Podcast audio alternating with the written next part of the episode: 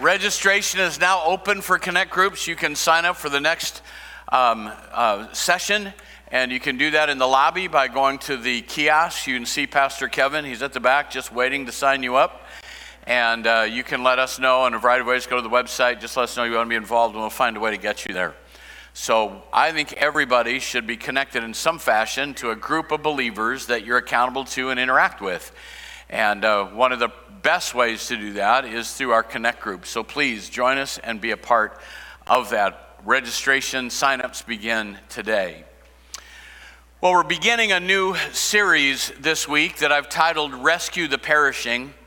And the title comes from a song that was written years ago by Fanny Crosby. Now, music has changed over time. Prior to integrity music, Hosanna music, almost all of our singing was testimonial and directed man to man. Think about what we sang. There's power in the blood, there's victory in Jesus. I am on my way to heaven.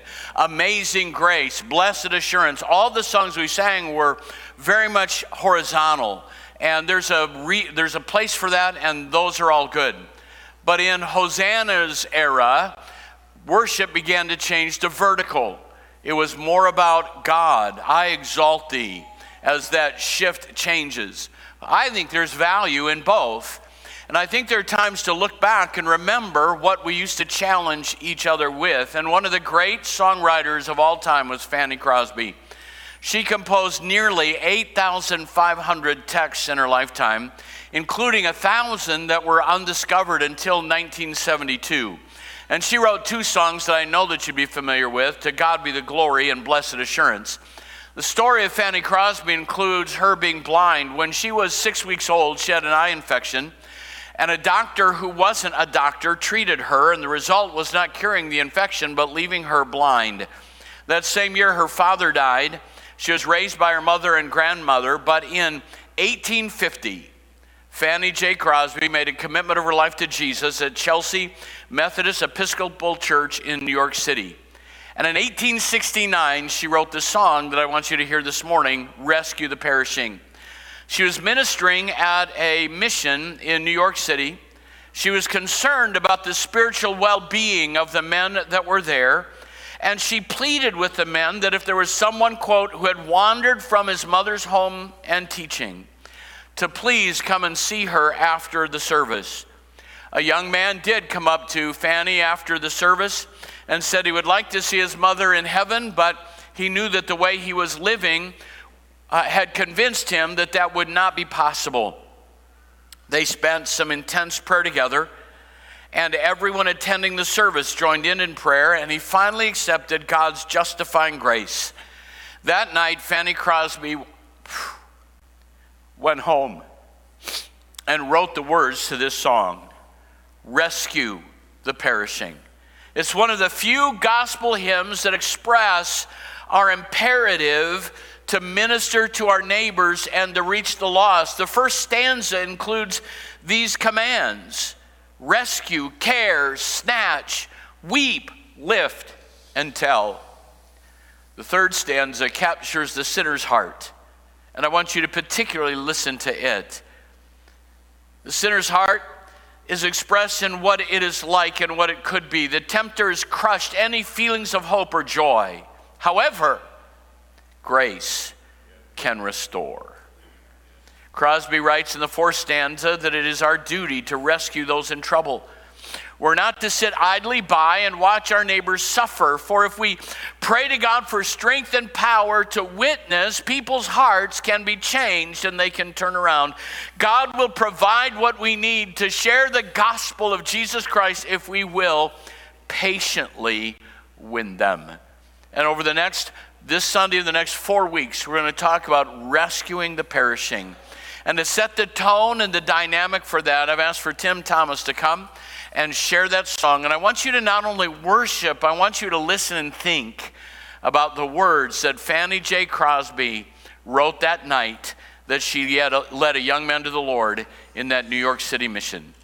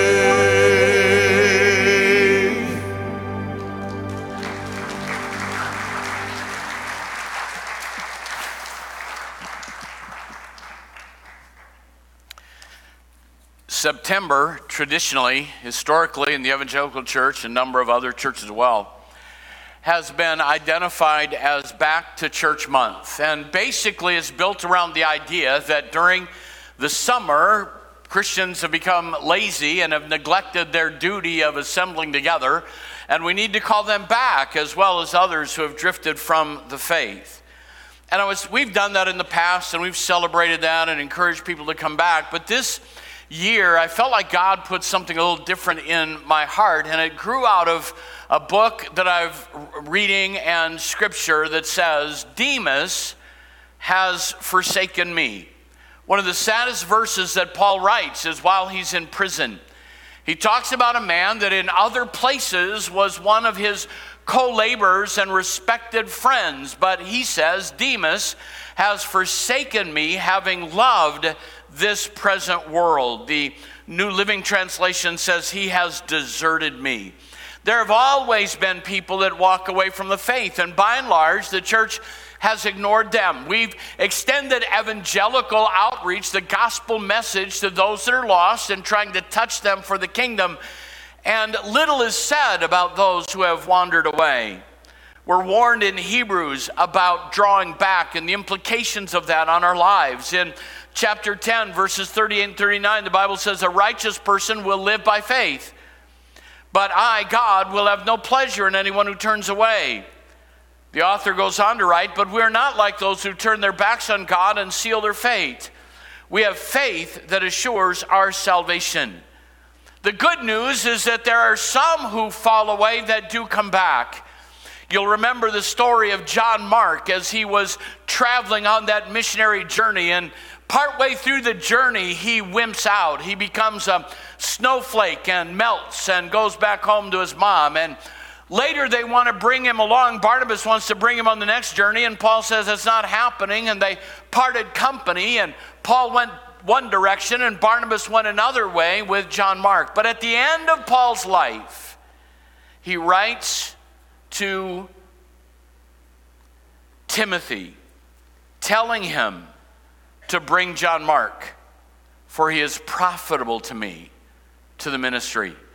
John Mark, who had walked away and said, I can't do this, comes to a place of rebuilding his faith. And the Apostle Paul sees him as a man of God. There are categories that church um, uh, those who study trends would talk to us about that I want you to consider just for a moment. There are people who are unreached or underreached, and our missions uh, team has focused on that in our missions giving. If we're going to spend money on missions and support missionaries, one of our priorities is to make sure the gospel is going to those who have never heard, the unreached and underreached people groups around the world. Secondly, we deal with the unchurched, and the unchurched includes those who have simply walked away for some reason or another. Someone has hurt them, someone has offended them. They got out of the habit, COVID kept them at home, and they like the casual atmosphere of their living room coffee, hot chocolate, slippers, and a bathrobe while they watch the service. There are a number of reasons why people withdraw. Now, not everybody who joins online has that same mindset. Some can't come, some are in other places that join us, and we celebrate those, all of you that join us online. But some have just drifted away from the habit. They're no longer engaged, the unchurched. People who have never been reached by a church. In addition to that, the next level are those that are dechurched. They've left the church. They haven't just withdrawn, it's not that they've never been touched by a church, but they have a reason that they're not going back. They're no longer engaged. And the fourth category that I want you to think about for a few moments is a growing category around the world, and particularly in the United States, called the deconstructed or the exvangelical. There's an entire movement of exvangelicalism, people that are walking away from the evangelical faith. Now, this term deconstruction gets used in a number of ways. There are some people that deconstruct their faith from the social um, demands of their faith. In other words, you have to sort out what is really God and what is just tradition. There's nothing wrong with that kind of deconstruction. But others go further than that. They're deconstructing the very foundation of their faith. They no longer believe in Jesus as the Son of God. They've torn it down and put it in some other category. And probably one of the more famous proponents of deconstruction and evangelicalism is a man by the name of Joshua Harris. How many of you are old enough to remember the book, I Kissed Dating Goodbye? Oh, that was revolutionary. Now, I'm going to tell you that everybody bought that book. He became an instant bestseller. I think he was 12 when he wrote, no, I think he was like 19 when he wrote the book. And it came out of a frustration with current dating practices that take place outside the church and inside the church. And how many of you would be willing to admit that much that happens under the category of dating is unhealthy? Come on. And he advocated that dating shouldn't be just a playful activity that you spend time with someone, but that it heads there. And he recommended replacing dating with courting, that dating leads to marriage, and there should be an intentionality about that. And it swept the nation by storm. He was, a, he was the evangelical darling. He helped shape purity culture for many Christian millennials. He was lead pastor of Covenant Life Church, founding the Church of Sovereign Grace Ministries in Gaithersburg, Maryland from 2004 to 2015. But in 2018, after all of that took place, from 97, when he wrote the book and was pastoring and was the evangelical darling, in 2018, he discontinued the publication of I Kissed Dating Goodbye. Now, that probably wasn't such a bad choice if you read the book. But the following year, he announced that he was separating from his wife, had undergone a massive shift in regard to his faith in Jesus, had given up his Christian faith, and subsequently offered a course on deconstruction how you can get rid of your faith too. What causes that to happen? What causes someone who is so deeply ingrained in evangelical teaching and preaching and doctrine to somehow move to a place where now he sees it as all false and says, I no longer consider myself Christian? As of February 2022, there were 293,026 posts on Instagram utilizing the hashtag deconstruction. There is something happening in our culture and in our world that we can't afford to ignore. Not only do we need to reach those who have never heard, not do we also need to reach those that have never been touched by a church, not only do we need to reach those that have been wounded and walked away, we need to reach those that have allowed the devil to rip away from them the core of their faith. Deep in the human heart lie feelings that have been crushed by the tempter. And my challenge to you is that we would begin to think about people we know that haven't just left the church out of convenience or it's no longer a top priority for them because of life reasons. But I believe we're responsible as well to reach to those who are allowing their faith to be completely deconstructed and destroyed. And we need to provide an answer for that. And the platitudes of Christianity of a bygone era will no longer satisfy the questions of a generation that will not be satisfied with formula based theology and simple platitudes to fill in the gaps. They want real answers that work every day we struggle with some things. For instance, if I were to ask you, do you believe in divine healing? Oh, yes. And so we have those that are preaching and teaching that if you have faith and you fast and you do the right things, everyone will be healed. But it never works. And a generation is saying, I'm tired of your theology that doesn't answer where I live and doesn't work.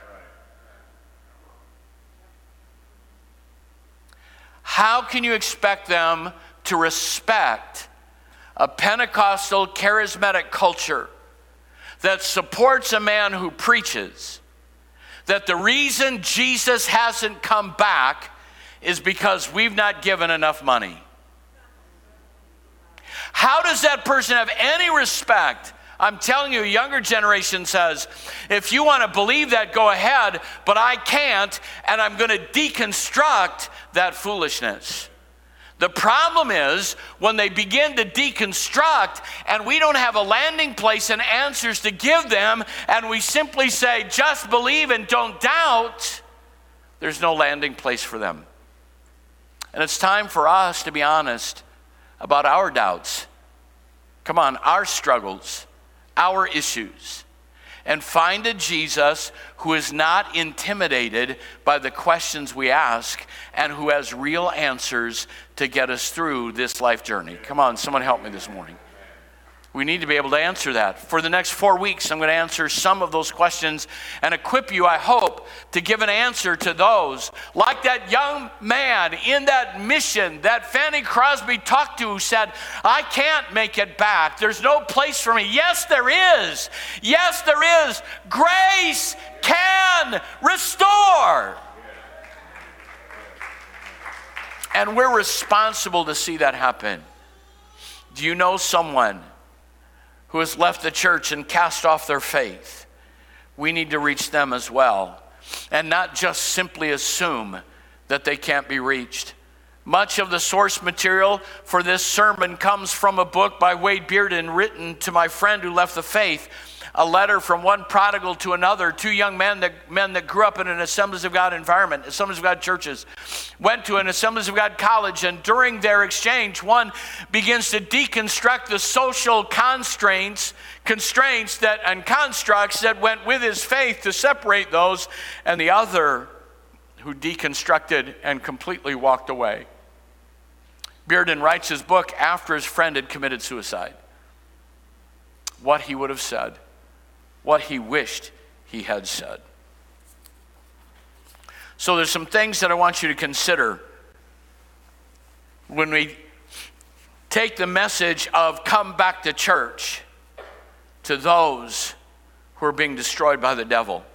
First thing that we don't often talk about is that scripture prophesies a coming apostasy. It prophesies a coming apostasy.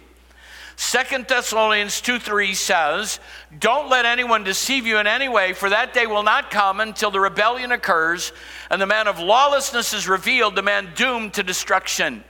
We want to we want to concentrate as we should on the victories and the healings and the wins, but we're told to not be deceived that while we get closer to the end, not only will the power of God be released supernaturally, there will be a growing deception and a growing walking away from the faith. And I'm convinced by what I'm seeing happening around us that the beginning of sorrows in that realm is upon us as we see something we've not seen in this fashion before we ignore the coming apostasy.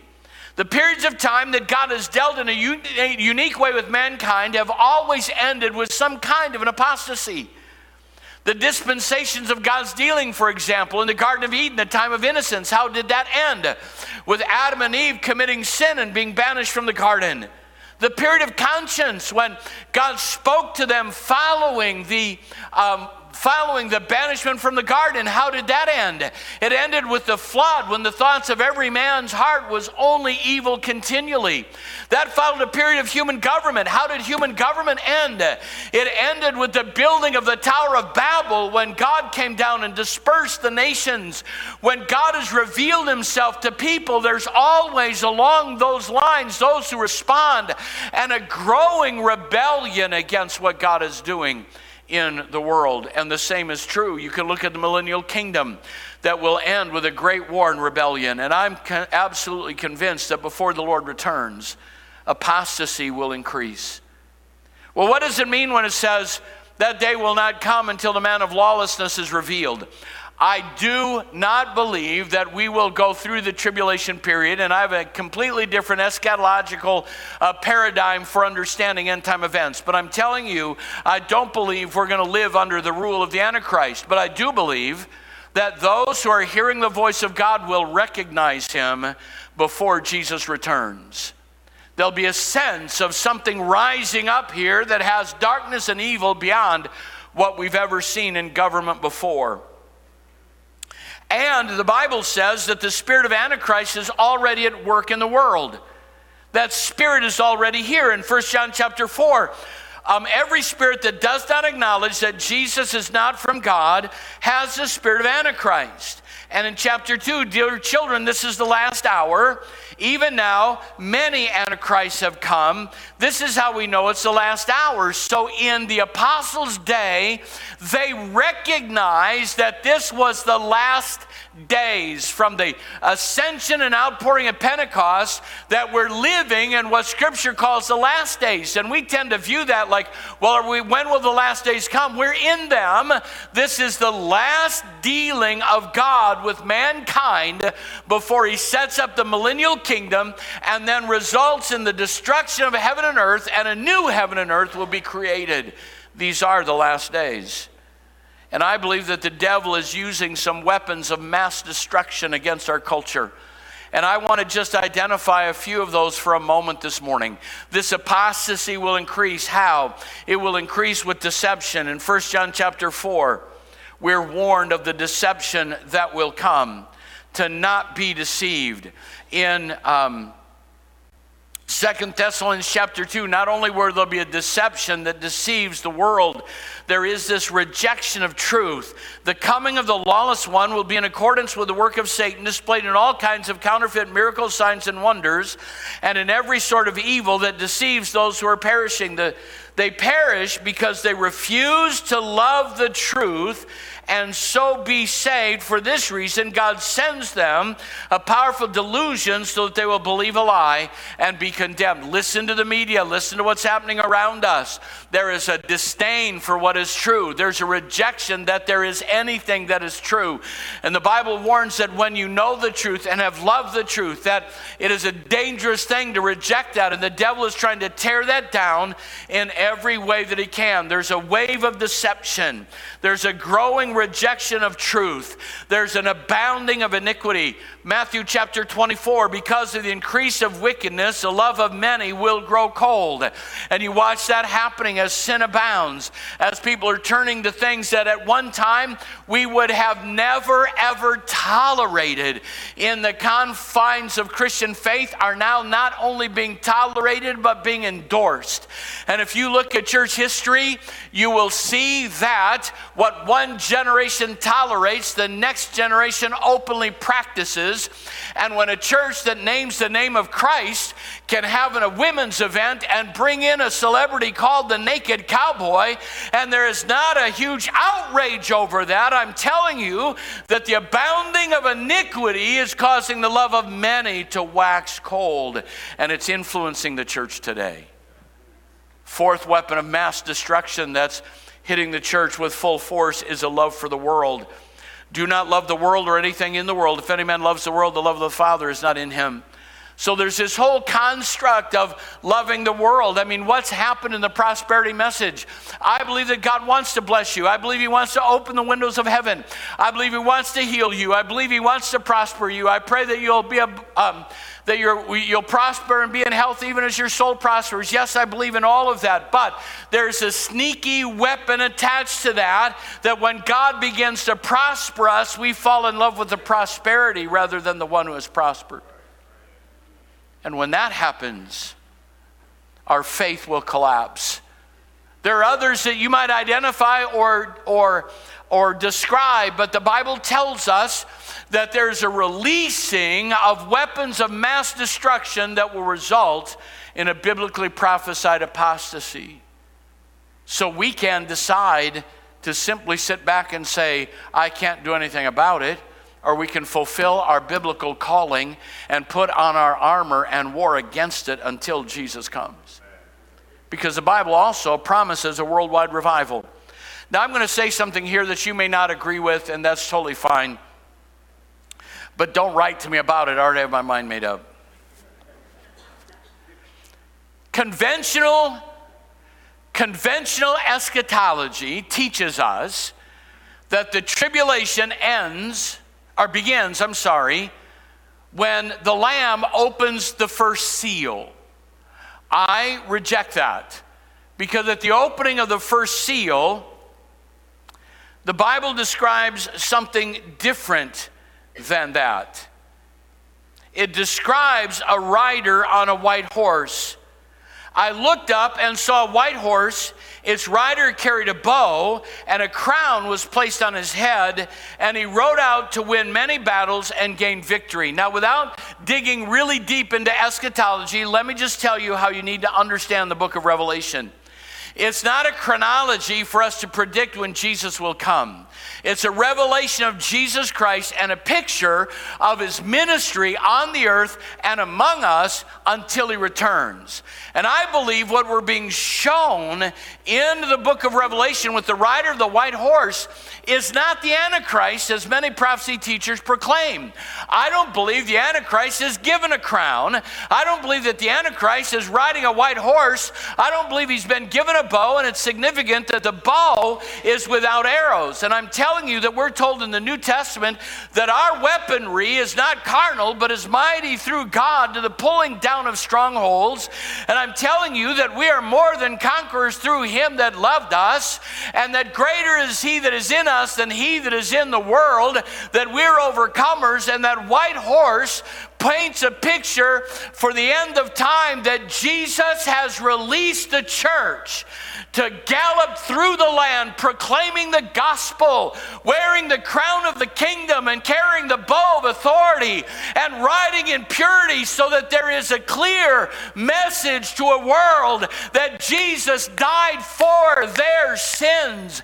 And every dispensation of God's dealing, there has always been a clear message of redemption. And I'm absolutely convinced that the rider on the white horse is God proclaiming that in these end times there will be a triumphant church that will ride in victory and tear down the works of the enemy. Jesus said, I will build my church, and the gates of hell will not prevail against it. The promise in the book of Acts concerns the last days. No, what you see this morning was predicted centuries ago by the prophet Joel. In the last days, God says, I will pour out my spirit on all people. Your sons and daughters will prophesy. Your young men will see visions. Your old men will dream dreams. In those days, I'll pour my spirit on all my servants, men and women alike, and they will prophesy. I will cause wonder in the heavens above, signs in the earth below blood, fire, clouds of smoke, the sun turned to darkness, the moon to blood before that great and glorious day of the Lord arrives. And anyone who calls on the name of the Lord will be saved. When is that happening? In the last days. When did the last days begin? When the Holy Spirit was outpoured. It's happening now. I'm telling you, around the world, take the blinders off. Quit looking at downtown and look what God is doing around the world. There is a massive wave of revival in nations that are open to the moving of the Spirit of God. God is doing things in places in our own land as Christianity continues to grow beyond the population rate of our world as men and women, boys and girls are coming to faith in Jesus Christ. These are the days that Joel prophesied about. And God is pouring His Spirit out on all flesh. And I want to be part of that. I don't know about you, but I want to be part of that outpouring. There's a prophesied, a promised worldwide revival. I get emotional every time I read this. The great throng around the throne. They sung, they sang a new song with these words You are worthy to take the scroll and break the seals and open it, for you were killed, and your blood has ransomed people from God, from every tribe, nation, and people. You have caused them to become God's kingdom and his priests, and they will reign on the earth. Then I looked and I heard the singing of thousands and millions of angels around the throne, and the living beings and the elders, and they sang in a mighty chorus The Lamb is worthy, the Lamb who was killed, who is worthy to receive power and riches and wisdom and strength and honor and glory and blessing, a number that no man could number, with the saints of all ages gathered around the throne. I'm telling you that He's going to bring forth a church out of every people, kindred, tribe, and tongue. And when He says that this gospel of the kingdom must be preached to all nations, He does not mean it's got to be preached to Germany and it's got to be preached to Croatia and it has to be preached to Chile.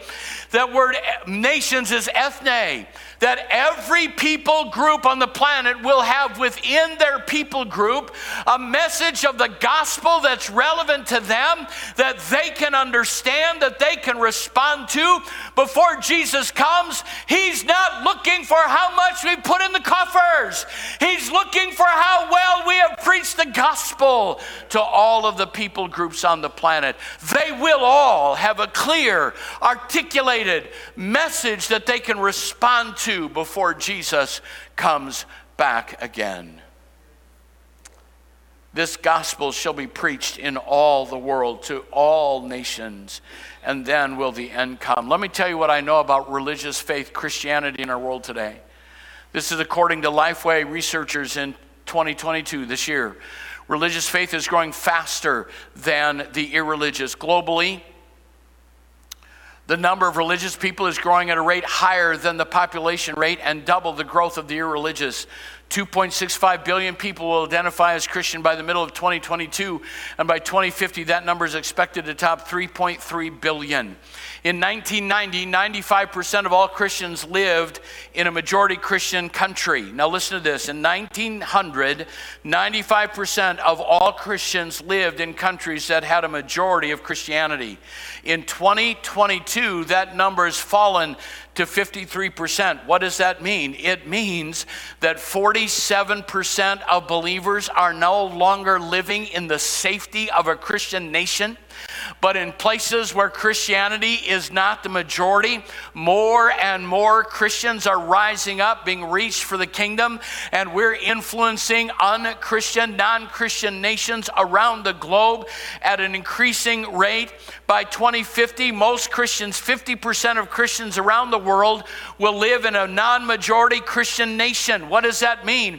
It means that this gospel of the kingdom will be preached in all nations, then will the end come. And Christianity is no longer confined to safe places, but it's in dangerous places. It's in places that we can't even talk about publicly about missionaries that are there. And I'm telling you that in places where the gospel has never been preached, the church is being established and believers are rising up and lives are being changed in spite of the apostasy.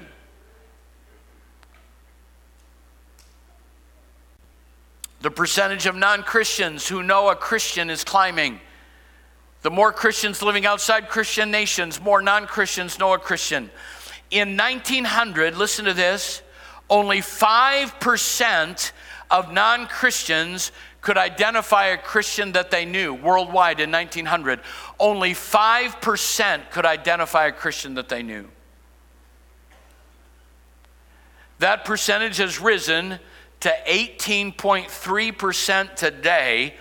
By 2050, it is estimated that 20% of unreached people will have known a follower of Jesus and have the opportunity to hear the gospel from them. Yes, there is a prophesied apostasy, but no, church, we don't have to surrender to that because there's a promise of the proclamation of the gospel. This world will be reached, and God is raising up his church in places where the church has never existed before.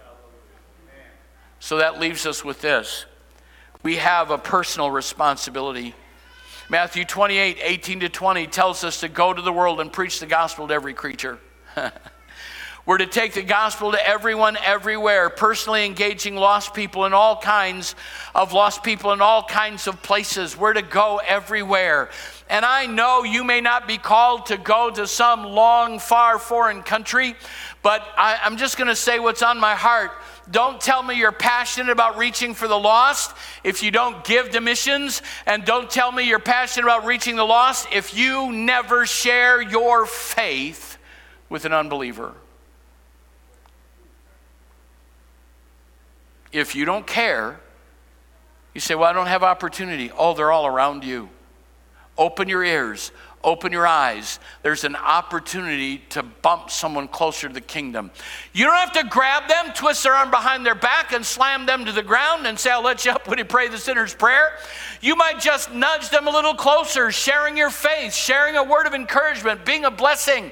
You don't know what might happen later down the road as they hear people moving them toward Christ. The Bible says in Acts chapter 1, verse 8, that the power of Pentecost isn't for the worship service. Whoo, preach now, Pastor. I will. Looks like everybody else got off the train. you will receive power. After that, the Holy Spirit has come upon you. And you will have the most exciting service in town. You will have signs and wonders around the altar. People will come and be in awe. you will receive power after the Holy Spirit comes on you, and you will be witnesses unto me, both, both at the same time in Jerusalem, in Judea, in Samaria, and unto the uttermost parts of the earth. People that are genuinely spirit filled have a fire burning on the inside of them to share their faith with people that don't know Jesus. I, I probably shouldn't share this. I don't remember who said it to me, but I'm going to. Someone asked me the other day, why do you keep saying you probably shouldn't share it and do it anyway? Because I know when I say I probably shouldn't share it, everybody goes, What's he saying? we hadn't been here very long, and someone came up to me and said, What about the utterance gifts in the service? God uses me in messages in tongues. And I said, Well, let me ask you another question. When was the last time that you shared your faith with an unbeliever? Last month? No. Last year? No. I don't remember when. Then you are misusing the gifts. And I'm not giving you freedom to operate in a pseudo spiritual platform here when you're not using it the way that it was called and identified to be used. When you start sharing your faith with lost people, come back and talk to me about the gifts. Come on. We seem to be unconcerned about what the gifts are really for as long as somebody talks in tongues. It's not about the gift, it's not about that experience by itself. It's about an empowerment for mission. And if you are genuinely spirit filled, not only will you speak in another language, yes, God wants that for you, and yes, it will build you up, but there'll be something on the inside of you that burns like a fire for men, women, boys, and girls that are far from God that need to hear the gospel message and somewhere along the line, you won't use social media to blast people. You won't stand in line to curse somebody. You'll see every opportunity in business and where you travel and what you post and what you say will be an opportunity to tell someone about how good Jesus is and what he can do. Come on, somebody help me this morning. I'm telling you that that's what the Holy Spirit came to do, is to point to Jesus. We have a personal responsibility. I'm worried that sometimes uh, Assemblies of God churches are guilty of having a name over their door that they live but are dead. Because it's not enough to say we're Pentecostal unless on a regular basis men, women, boys, and girls are coming to faith in Jesus Christ. That's the measuring rod. Are we reaching people for the kingdom? We have a personal responsibility. I'm going to say it this way as Pastor Nathan comes. The Bible says in 1 Peter chapter 3 verse 15, to be ready always to give an answer to every man that asks you a reason of the hope that's in you with meekness and fear. I'm going to tell you that I never have stepped up to preach without preparing what I'm going to say, prepared to give an answer. Now, there are times I've had more opportunity to prepare than others. I remember the Sunday that we had a guest speaker that didn't show up, and I had about 45 minutes to put a message together, and God helped me, but He's never done that to me when I've had time. So if I just said, hey, I'm just going to see what God says, Let's, I'll just open my mouth and God will fill it. How many of you expect that I would come prepared to give an answer? Three of you, wow, preaching just got easier. How many of you expect me to come prepared to give an answer? Come on, it's all right. If you don't expect it, I'm going to quit doing it. I'm just, I'll go fishing on Saturday. The same truth is have you ever thought for a moment about what you would say to someone who didn't know Jesus? Have you ever pondered it at all? If I met someone like this or like this or like this, you say, well, the Bible says to take no thought what you'll speak. Oh, read the whole Bible. When you're called before authorities who are attacking you for your faith, don't worry about it because in that moment it'll be given you and you'll speak words of authority. But when it's dealing with the lost, be ready always to give an answer to everyone that asks you, when was the last time you thought about how you would share your faith? We're not reaching them because we're not prepared. And I'm not going to give you a seminar this morning. I just want to build a fire. God, what would I say? How would I explain my faith? How would I encourage someone else to explain to them how Jesus means so much to me? In Hosea chapter 14, verse 2, when the nation is called to repentance, the prophet says, Take with you words and turn back to the Lord. That's what that verse means. I'm going to take it a little bit out of context, but I want you to know that because that verse applies to me in a different way. If it's important, listen to me, if it's important to think about what you're going to say when you repent and come to Jesus, that you take with you words, it seems to me that it would be equally important to take words with me to people that need to repent that I need to, if they need to, surely I need to as well. I've got words, I've got a plan. Will it ever fit your plan? Probably not, but you'll be prepared and pieces will rise up in that moment. Do you have any idea what you would say? We have a personal responsibility. I've told the story and I'm trying to end. I've told this story before, but it was so challenging to me that when Tiffany was just a little girl in, I don't know, first, second grade, something like that, she came in the house. She said, Dad, I need a Bible. Why do you need a Bible?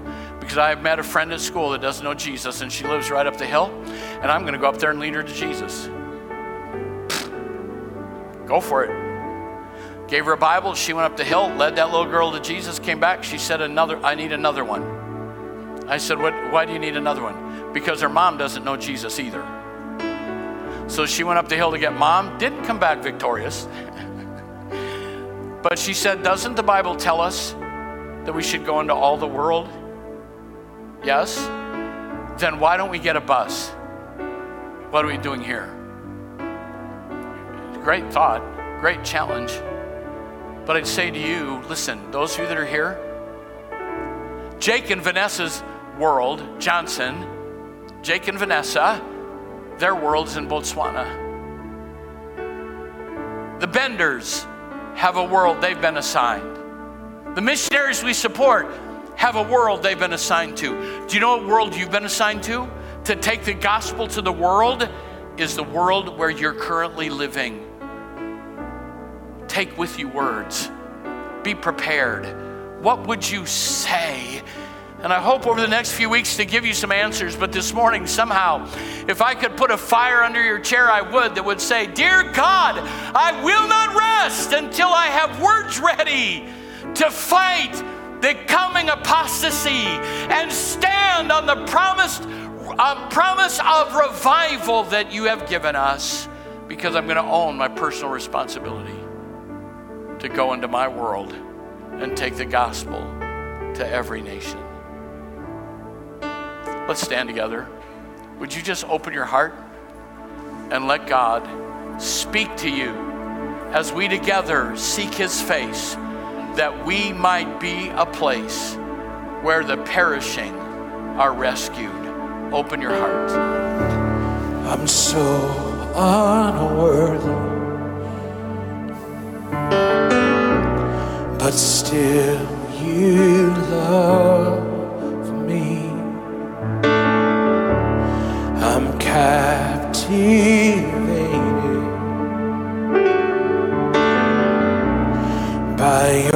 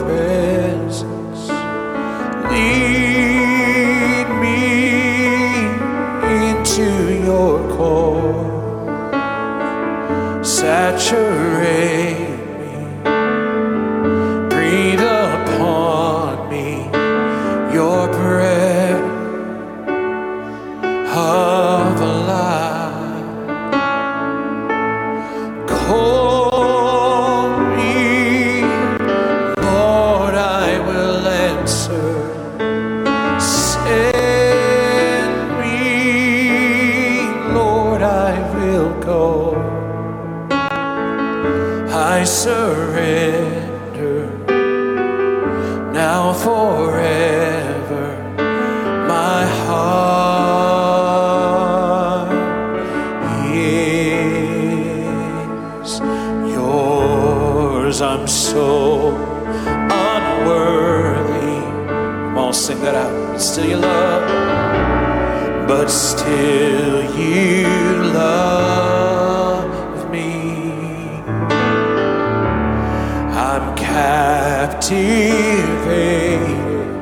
Yes, I am, Jesus,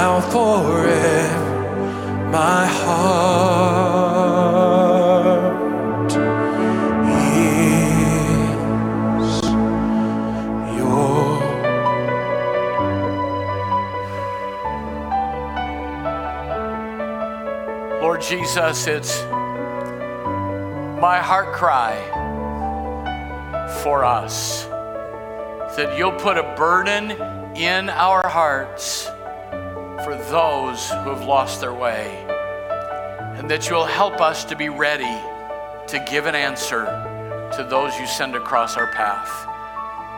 And we will be looking for them, we will be expecting them because we're prepared with a word from you.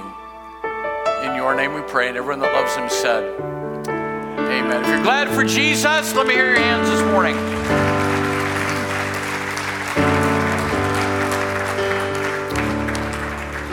God bless you. Thank you so much for your faithful financial support. Really do appreciate that. And secondly, if you're if this is the Sunday to begin signing for connect groups, we'd like all of you to be connected with other members of the body. Take time to do that and then be ready. Be ready to give an answer. Amen. God bless.